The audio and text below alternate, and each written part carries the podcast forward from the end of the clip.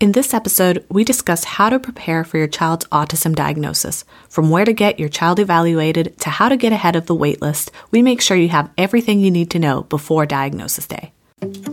Welcome to Embracing Autism, a podcast for parents of autistic children seeking advice and support while spreading awareness and acceptance of autism spectrum disorder.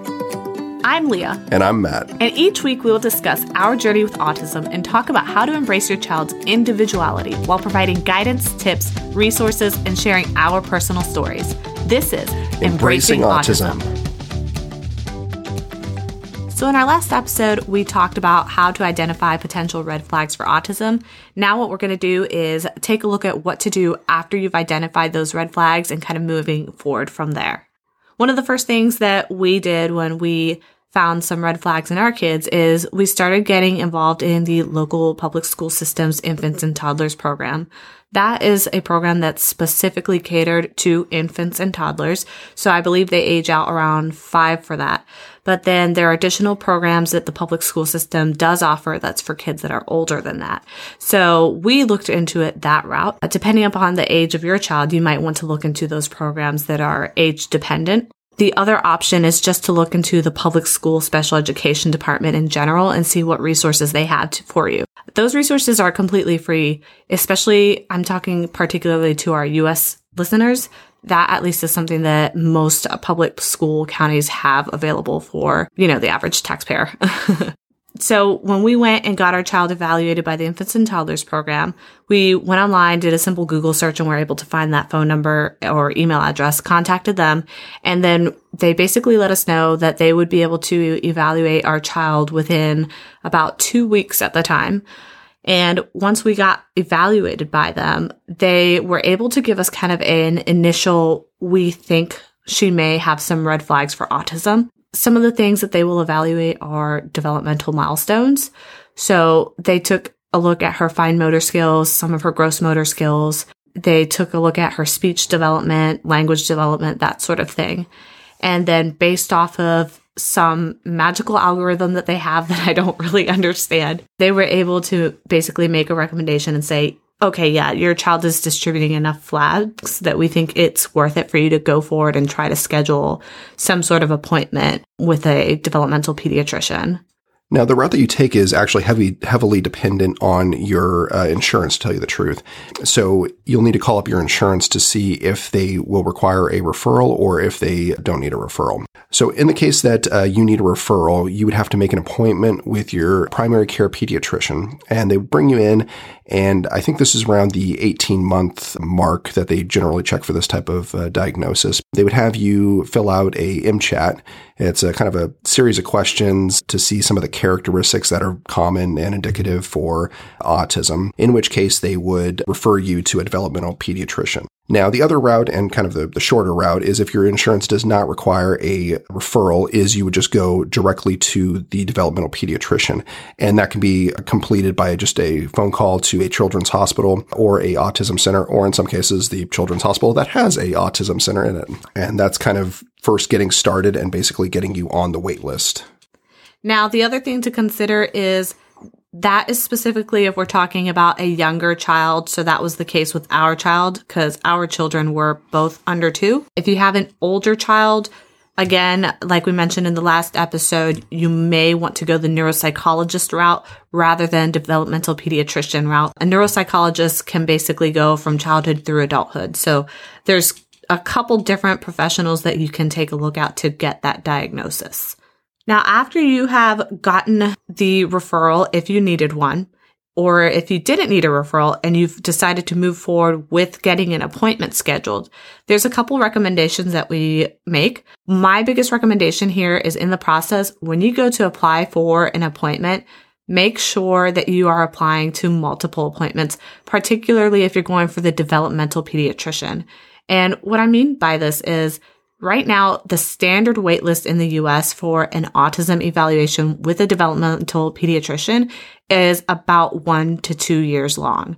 I believe the shortest is usually six months, but the standard is that it is one to two years wait. Now, this is something that a lot of parents don't expect. So it's one of the most shocking things that people run into when it comes to an autism evaluation. But there's a few things that you can do to mitigate that. And one of the things that we did that I highly, highly recommend is, again, as I mentioned before, apply to multiple locations.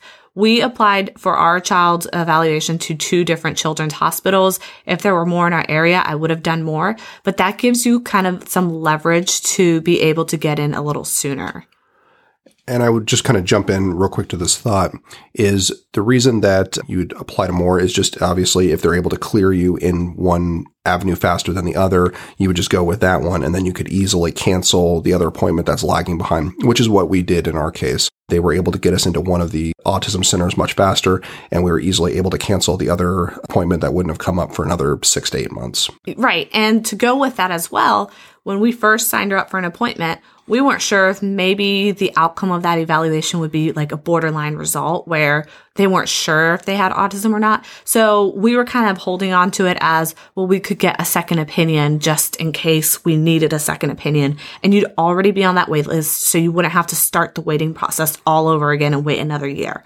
So I would highly recommend that when you're setting up appointments for your child, you definitely apply to more than one wait list at more than one location. The other recommendation that we make, and this is kind of like our, our secret weapon of how we got evaluated so quickly. So in our first episode, we essentially were talking about how our child was able to get evaluated within, what was it, a month or so? It was about, about, about two or three. We were Yeah, so we were we got our child evaluated within 2 or 3 months of being put on the wait list and at that time we were told that the wait list was about a year long. Now the way that we were able to do this is biggest trick, biggest tip, call them. So what I did is I started calling them weekly, once a week. It may seem like a lot, but it works once a week, I would call them very politely, not harassing them, just asking them, Hey, did you happen to have any appointment cancellations coming up? And the good thing is a lot of people actually do cancel their appointments.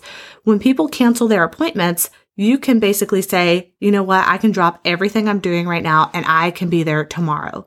I know with our institution, they had a specific policy where there's a short list, waiting list, and on that short list, they basically would say, are you comfortable with dropping everything you have and going to an appointment the very next day?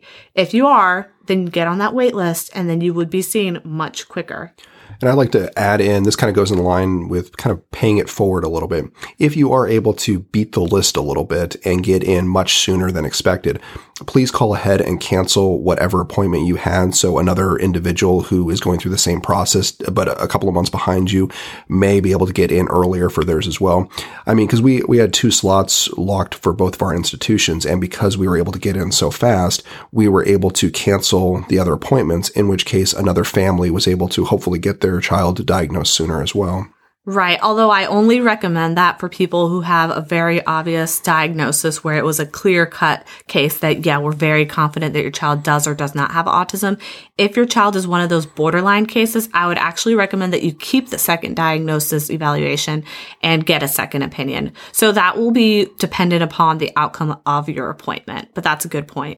So essentially, once we went ahead and called weekly, I was able to get a hold of somebody who said, yes, this person canceled. Are you willing to come in in the next two days to get this evaluation done? I basically said, yes, I'll drop everything and I'll do it. And because of that, we were able to get scheduled within just a couple weeks. We were already scheduled in the books. And then we actually got the evaluation within a couple months of just being placed on the wait list. Right after uh, infants and toddlers had come and said we had some red flags within a couple of months, we were already getting the diagnosis for our uh, daughter. So yep. it was fantastic. If you do have to wait longer, I think there are a number of handful helpful things that you're able to do so you're not basically just sitting waiting for the appointment. And I, I, think one of the big things that we both agreed upon that was uh, incredibly helpful for us is the infants and toddlers program. We would meet with them, I think, on a bi monthly schedule. And while you're on the wait list, there are additional things that you're able to do in the meantime. So if your child is under five years old, I think that's the cutoff, you would look into infants and toddlers to get started and to try and lean on for the resources that you would need during that time. If your child is older than five, you're looking more at the public school system or social workers to get in touch with.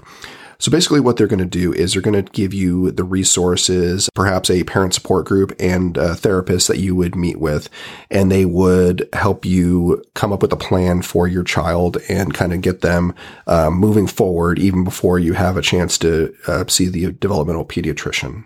The other thing that the public school special education system will do is they might offer you some sort of training, parent training resources to help you get educated on autism or just whatever your child is struggling with, if it's that, if that's a language delay or something like that. Um, they also provide specific resources from your specific community. So if your specific community has particular grants or if your particular community has uh, a specific club for autism or something like that, that's something that your social worker and public school education system would probably have access or information about, and they'd be able to give you that information. Because our daughter was under five, we were able to use the infants and toddlers program. So basically what that is, a real quick overview, is we had uh, a speech pathologist who would come to our residence uh, whenever we'd schedule it. Usually it was about uh, twice a month. And she was able to provide us with uh, resources, a parent support group, uh, and additional therapists such as occupational therapist and a physical therapist as we requested. And they were able to provide additional supports for our daughter in that time. Okay, so we covered everything that you need to know about Diagnosis Day, but there's a couple of tips that we've got in terms of preparation. One of the things that I highly recommend you do is put a list together of your observations of your child's behavior and anything that you've noticed that has kind of raised your suspicions. All those things that you've observed your child do or say that has kind of put the thought of autism in your mind, make sure you know as many specific examples as possible because these will be used in the interview portion to assess for potential autism. I can remember, for example, my kid would get hurt because of some of the stimulatory behaviors that she would have. So if you have anything like that, just try to write down as much as you could possibly remember and be as specific as possible so that you can bring it to the appointment. That will help you with the interview portion of the diagnosis day because they will ask you questions about specific incidences. And I thought another important element that we focused on was also having a support person there with you. So this actually works on two different levels, a practical level and also an emotional level. So because you mentioned, I mean, our, our daughter was kind of a runner and actually still is, where she would just kind of get into trouble, not really knowing where her surroundings are. So with having an extra set of hands kind of alleviates some of the stress on that day. They're also able to kind of manage some of the, the smaller things. So I, I would definitely recommend not going to the appointment alone. I would definitely bring someone just to help you out with carrying things, uh, getting to where you're going, changing diapers, any of the practical things that you kind of run into along the day. And then the other area is the emotional element for that day. Uh, so you might be having a lot of mixed emotions, not really sure what to expect with the the appointments that you're going to have that day. Uh, you might have a little bit of anxiety, and it just helps to have another person that is going through a similar situation with you to be able to bounce ideas off, just talk through your emotions, and kind of come to terms a little bit with where you're feeling and where some of these feelings are coming from. And everybody deals with this a different way. So some people may be leaning more towards needing that emotional support. Some people may not need that emotional support as much. I know for me personally, I'm very much so in the emotional support arena. And I'm the type of person that if I'm going to be going to a heavy appointment, I need somebody else to drive me home because I'm going to be processing everything in my mind and I'm not going to be paying attention to the road. So that is really just gauge yourself and how comfortable you are with these sorts of things and how you personally handle this stuff. And if you need that, go for it. If you don't, then you can skip out on that. But that's just a personal recommendation from us and what we found that we needed at that time. The other thing that I would highly recommend is to kind of help ease with that anxiety of the unknown is just do something fun the night before. Like take your kid and play some fun activity, watch a movie, do something silly, go out for ice cream, like just do something to kind of relax and help you prepare emotionally. Cause like I said before, it is very normal for this to be an emotional process for a lot of people. So it's really just kind of an icebreaker for yourself. Just give yourself a moment to reset and recharge and make sure that you are taking time to relax the night before. Make sure your child is getting a full night's sleep because especially if they're younger, but even the older kids, they're going to have to have their attention set on these tasks and activities for a one to potentially two day evaluation. Our evaluation was a two day evaluation. That's a lot of time for a kid to be sitting down being told to, you know, really it's just play, but to be told to do something for a consistent amount of time, they need a break and they need a way to relax and they need to have all the energy that they can. So make sure your kid is well rested the night before, you're well rested. Depending upon where you're having the appointment, I would also highly recommend that you get a hotel. It was probably about a two hour drive to the uh, facility that we were getting evaluated. Yeah. Uh, we live in between uh, two metropolitan areas, and our appointment was on a weekday, so we didn't want to take the chance of trying trying to drive up in the morning during rush hour. Right. If there's an accident, she misses her appointment, and we're back on the wait list for who knows how long. um, so yeah, I think for us, uh, the best option was just to get a hotel, which allowed our children to sleep in a little bit longer. We didn't have to wake them up as early, and she was better rested for the appointment and uh, had a better day. I think overall. The other reason I highly recommend booking a hotel, even if you live close to the appointment location, is if you're going with a younger child in particular, that child, if they're still taking naps, this is going to completely mess with their schedule. And being close to a hotel where you can take like a nap break in between appointments, because for us at least, we did have breaks between appointments. So there was like probably about a one to two hour break between each appointment. So we utilized that time to go back to the hotel and make sure that our kids had a little bit of a nap, a snack, something like that. If your kid's older, they might just need a sensory break. So they might just need to go to a safe space and just relax for an hour or two between appointments. So I would highly recommend considering looking into some sort of hotel or motel, or even if you have a friend who lives in the area, maybe they let you crash at their place for a little bit, but definitely have some sort of like base camp that you can go to and touch base.